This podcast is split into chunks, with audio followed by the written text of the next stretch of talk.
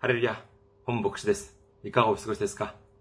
私は現在、日本群馬県にあります、伊香保中央教会、そして世界宣教群馬教会に仕えております。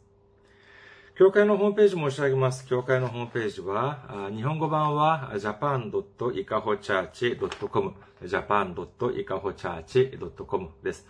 こちらの方にいらっしゃいますと、教会に関するご案内、そして日曜礼拝の時のメッセージをお聞きになることができます。なお、日曜礼拝の時のメッセージは動画サイト、YouTube を通して、えー、皆様が視聴されることもできますし、または、ポッドキャストを通して、音声としてお聞きになることもできます。次に、教会のメールアドレスです。教会のメールアドレスは、いかほチャーチアットマーク gmail.com いかほチャーチアットマーク gmail.com です。こちらの方にメールを送ってくださいますと、私がいつでも直接受け取ることができます。次に、先週も選挙支援としてご奉仕してくださった方々がいらっしゃいます。キム・ギュシクさん、イ・スンヨンさん、キム・ジェウォンさん、そして残された群れの教会さんが選挙支援としてご奉仕してくださいました。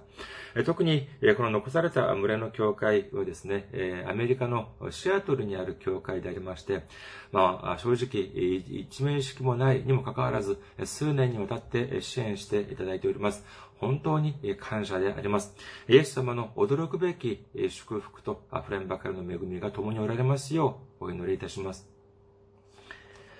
次に、選挙支援としてご奉仕してくださる方々のためにご案内いたします。まずは日本にある銀行です。えー、群馬銀行です。支店番号は190、口座番号は1992256です。群馬銀行支店番号は190、口座番号は1992256となっております。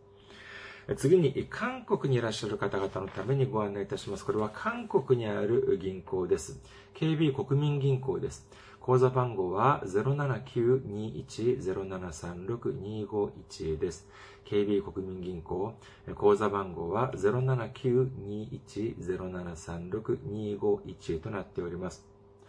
私どもの教会はまだ財政的に自立した状態ではありません。皆様のお祈りと宣教支援によって支えられております。皆様のたくさんのお祈り、ご関心、ご参加、ご奉仕、お待ちしております。それでは今日の御言葉を見ています。今日の御言葉はローマ人の手紙5章16節です。5章16節お読みいたします。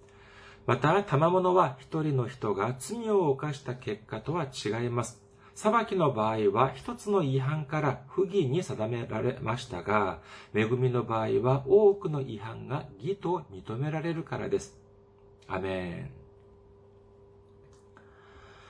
ハレルヤ。主を愛する方はアメンと告白しましょう。アメン。今日は皆様と一緒にローマ人の手紙公開第37回目の時間といたしまして、賜物の力というテーマで恵みを分かち合いたいと思います。先週はですね、神様が私たちにくださった賜物、プレゼント、これは、そのイエス様の従順であるということを見てみました。一人の不従順によって罪が私たちの中に入ってきました。けれども、イエス様の従順によって、神様の恵みとイエス様の恵みが溢れることになったということだことでありました。それでは、今日の本文をもう一度見てみることにいたしましょうか。ローマ人の手紙5章16節です。また、賜物は一人の人が罪を犯した結果とは違います。裁きの場合は一つの違反から不義に定められましたが、恵みの場合は多くの違反が義と認められるからです。ということであります。さあ、今日の本文にはですね、注目すべき単語が出てきます。何かというと、この裁きという単語であります。この裁きというのは、まあ、わかりやすく言えば裁判であります。裁判の場合はですね、その裁判の対象になるには、まあ、具体的な行動というのが要求されますけれども、しかしこの行動というのはですね、必ずしも体を動かして何かをするということだけに限るものではありません。これは少し、あの、ま、専門的な言葉になってしまいますけれども、行為という単語であることをする。行為という単語はですね、作為と不作為に分かれることになります。作為というのはそれこそ体を動かして自分が何かをするということでありますけれども、不作為というのは、体を動かすことのなく何もしない。でも何もしないことであっても行為になる、なり得ることがということが、あまあ、この、不作為による行為ということなのでありますけれども、まあ、まあ、まあ、まあ、難しいと思われるかもしれませんけども、それほど難しい内容ではありません。例えばですね、私が、まあ、川辺にいました。すると誰かが川に溺れてですね、本当にあの、助けを求めています。それを見てですね、それを見て、見ていて、何もしなかった。ただ、見ているだけだった。じゃあ、それだったらじゃあ私は何も体を動かしていないから罪がないのかというと、いや、そうではありません。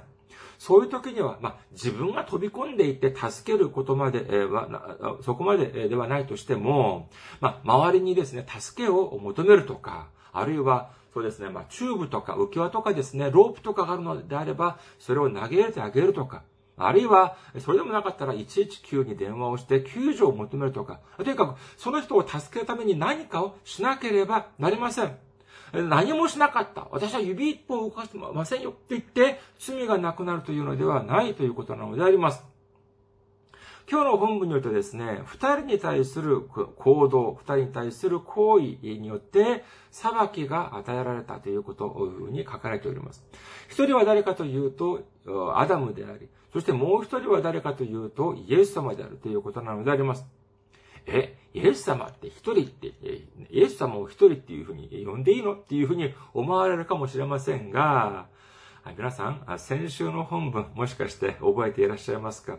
あまあ、先週の本文であるローマ人の5章、ローマ人の手紙5章15節をもう一度見てみることにいたします。ローマ人の手紙5章15節しかし、恵みの賜物は違反の場合と違います。もし一人の違反によって多くの人が死んだのなら、神の恵みと、一人の人、イエス・キリストの恵みによる賜物はなお一層多くの人に満ち溢れるのです。というふうに書かれております。ペリピリトの手紙2章7節を見てみましょうか。ペリピリトの手紙2章7節ご自分を虚しくして、しもべの姿をとり、人間と同じようになられました。人としての姿を持って現れというふうに書かれております。ローマ人の手紙5章15節においてイエス様を一人の人というふうに書か記してあっていうのは、これはイエス様が私たちのような被造物、作られた存在というのではなく、イエス様が2000年前にこの地に私たちと同じ人間の体として人間として来られたその行為を指すためにこのように書かれているのであります。もう一度今日の本文を見てみましょうか。また、賜物は一人の人が罪を犯した結果とは違います。裁きの場合は一つの違反から不義に定められましたが、恵みの場合は多くの違反が義と認められるからです。というふうに書かれております。ここで、裁きに対する判決が二つ出てきます。何かというと、一つは不義に定められるという判決であり、そしてもう一つは何かというと、義と認められるということなのであります。さあ、不義に定められるというのは何かというと、これは有罪判決であります。アダムとエバが善悪の知識の木の実を食べたという不従順の行為によって有罪判決を受ける、受けたのみならず、その子孫である私たちも、この有罪判決を受けるという、そのような結果になってしまったということなのであります。しかし、これを解決するために、神様はイエス様を私たちに送ってくださいました。先週私たちが見てみたように、イエス様の十字架によって、神様のに対する従順を回復してくださいました。そしてこの従順の回復という賜物によって、多くの人々が犯罪を犯したにもかかわらず、義と認められることになったということなのであります。皆さん、罪人、あ犯人というのはどういうことでありましょうか？それは、えー、裁判で有罪判決を受けた人を指します。天国には罪人が入ることはできません。大きな罪を犯した人であれ、小さい罪を犯した人であれ、全く同じであります。その理由は何かというと、私たちの中に不従順という罪があるからなのであります。しかし、これをイエス様がくださった、その十字架に対し、十字架をに、十字架を通した、その従順の回復という賜物によって、私たちの有罪判決はすべてなくなり、すべて帳消しにされ、救いに至るという事実を信じる皆様であらんことをお祈りいたします。これがまさしく驚くべき賜物の力なのであります。罪を犯した人に、一人の人によって、私たちも罪人になったのであれば、従順を回復してくださったイエス様を信じることによって、私たちは救いを受けられるのであります。ヨハネの福音書3章16節神は実にその一人子をお与えになったほどによう愛された。それは、御子を信じる者が一人として滅びることなく永遠の命を持つためであるということなのであります。私たちは神様の一人子であるイエス様を信じることによってのみ救いを受けることができます。私たちが救いを受けるための全てのことをイエス様は成し遂げてくださいました。時々言いますとですね、私たちはあ自分も知らないうちにイエス様を過小評価している嫌いがあるのではないかというふうに思われます。皆さんはそのようなことはないと思われますか？いや、知らず知らずのうちにそのようなこともあり得るのではないかというふうに思われるのであります。さあ、皆さんが思うに、イエス様はどのような方でありましょうか？誰かが皆さんに、イエス様って誰？というふうに質問をしたのであれば、皆さんはどのようにお答えになられますか？まあ、このような質問を受けるとですね、まあ、聖書を少し読まれていた、聖書を知っている方は、マタイの福音書16章16節を思い浮かべるかもしれません。マタイの福音書16章16節には、そ、そこで、ペテロは次のように告白しております。マタイの福音書16章16節シモン・ペテロが答えた。あなたは生ける神の子、キリストです。このように告白しております。それでは、神様の一人子であるイエス様は、じゃあ、神様の次、いわゆるまあナンバー2ぐらいの存在であるのでありましょうか。このようなまあ素朴な疑問がになるわけであります。さあ、これで私は、私たちは、このイエス様は誰かというこの素朴な疑問について一つ、まあ、見てみたいと思います。一体イエス様は誰なので、誰であって、私たちのに恵みをくださり、そして従順の回復という素晴らしい賜物をくださって、私たちがその名前を信じることだけで救いを受けることができるのであろうか。それは、それを、その答えを出すためには、イエス様は誰か、イエス様に関する明確な定義を知っている、知る必要があるのであります。さあ、このためにですね、まず私たちは、この三位一体という神様について見てみたいと思います。私たちが知っているように、その三位一体というのは、父なる神様、御子なる神様、そして精霊の神様なのであります。じゃあ、その精霊、その三位一体の神様をどういうふうに説明するのかというとですね、ある僕先生がこのように三位一体を説明しているのを聞いたことがあります。これは、あまあ、必ずしもその方だけでなく、まあ、他の、他からもですね、他、その三位一体に関する説明として、そのような例えを私は今まで、ね、何度か聞いたことがあります。どのような例えかというとですね、この方曰く、え三位一体を太陽に、まあ、その例えるような話でありました。そして、太陽の本体は父なる神様である。しかし、罪大きい私たちは、その太陽の本体を見ることができない。だから、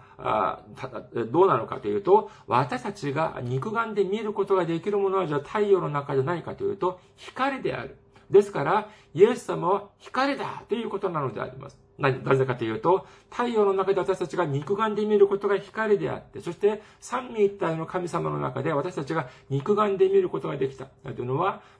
イエス様だけであるということでありますから、そのイエス様は光である。じゃあ次にじゃあ精霊はどうなのかというと、精霊の神様はどうなのかというと、精霊の神様は誰も肉眼では見ることはできません。しかし、感じることはできる。だから、えー、精霊の神様は熱だというふうに、考えることができる。このようにおっしゃるのであります。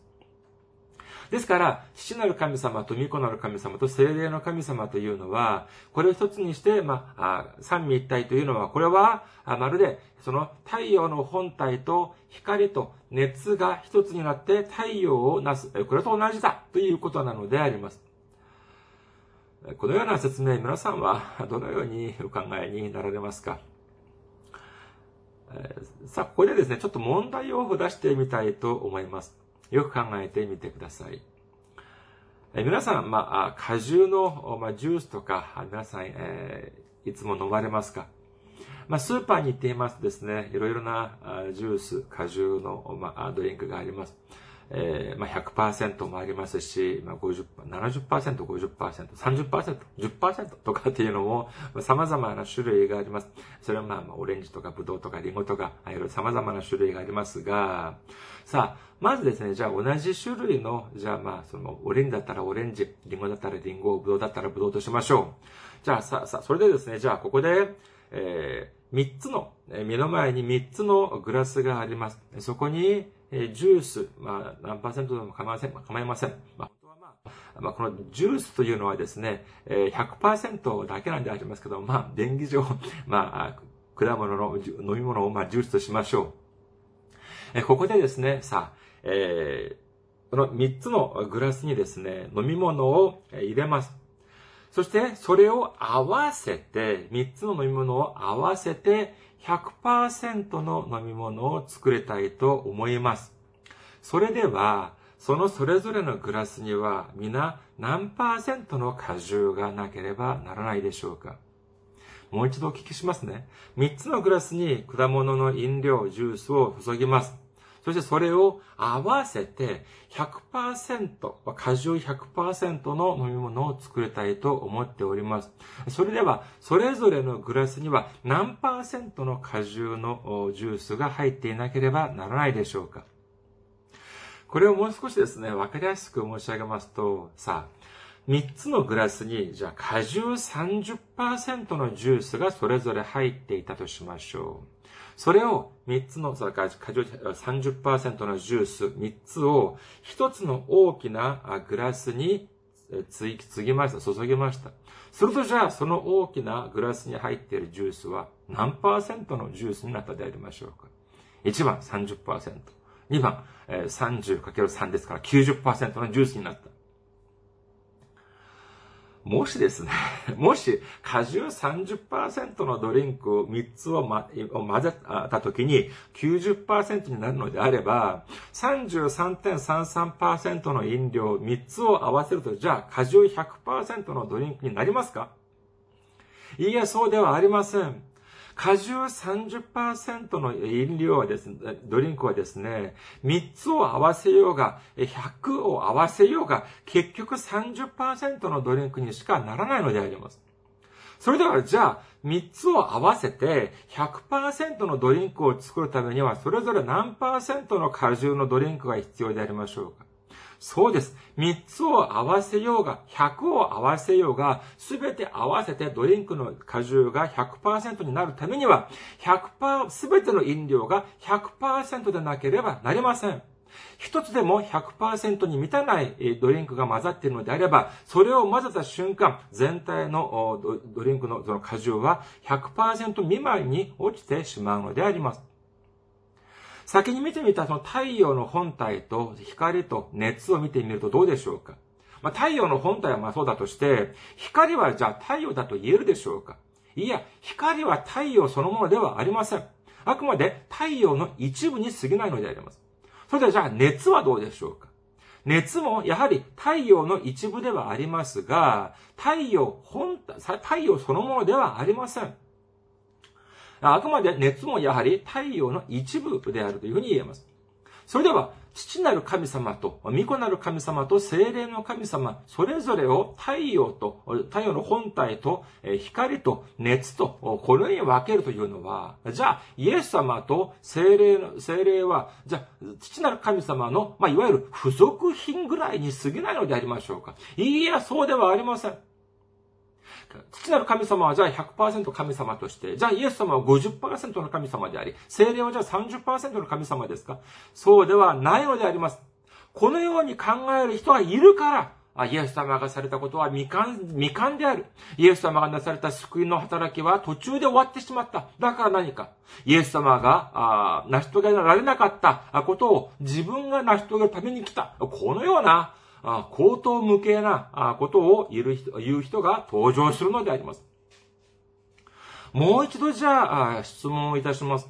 父なる神様、御子なる神様、精霊の神様を合わせると100%の三位一体の神様です。それでは、父なる神様は何パーセントの神様でありましょうか御子なる神様は何パーセントの神様でありましょうか精霊の神様は何パーセントの神様でありましょうかそうです。父なる神様も100%の神様であり、御子なる神様も100%の神様であり、そして精霊の神様も100%の神様であるということを信じる皆様であらんことをお祈りいたします。それでは、100%の神様である御子の神様、イエス様が、従順の回復のために十字架にかけられておっしゃった言葉は何だったでありましょうか？ああ、私は今死んではいけない。私はまだやりやり残したことがあるのに今死んではならない。このようにおっしゃったのでありましょうか。ヨハネの福音書19章30節イエスは水ぶどう酒を受けると完了したと言われた。そして頭を垂れて霊をお渡しになったというふうに書かれております。そうです。完了した。すべて成し遂げられた。このようにおっしゃったのであります。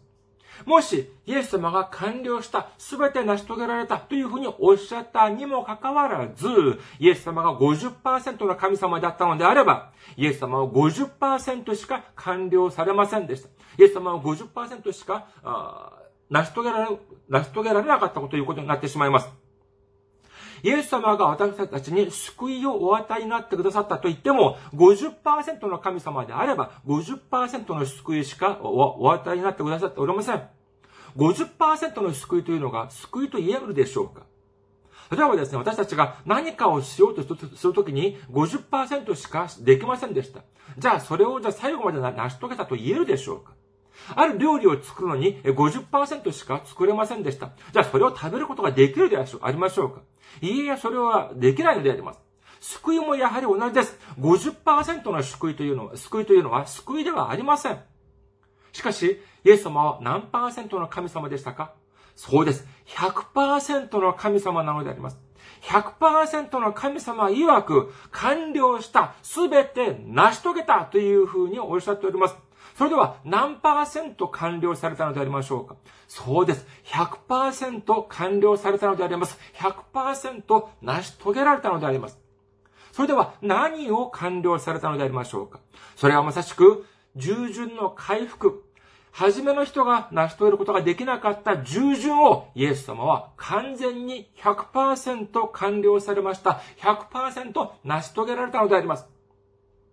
私たちはイエス様を信じると、私たちの罪がすべて、私たちの罪が許されて、救いを受けることができます。それでは、イエス様を信じると、何パーセントの罪が許されるのでありましょうか？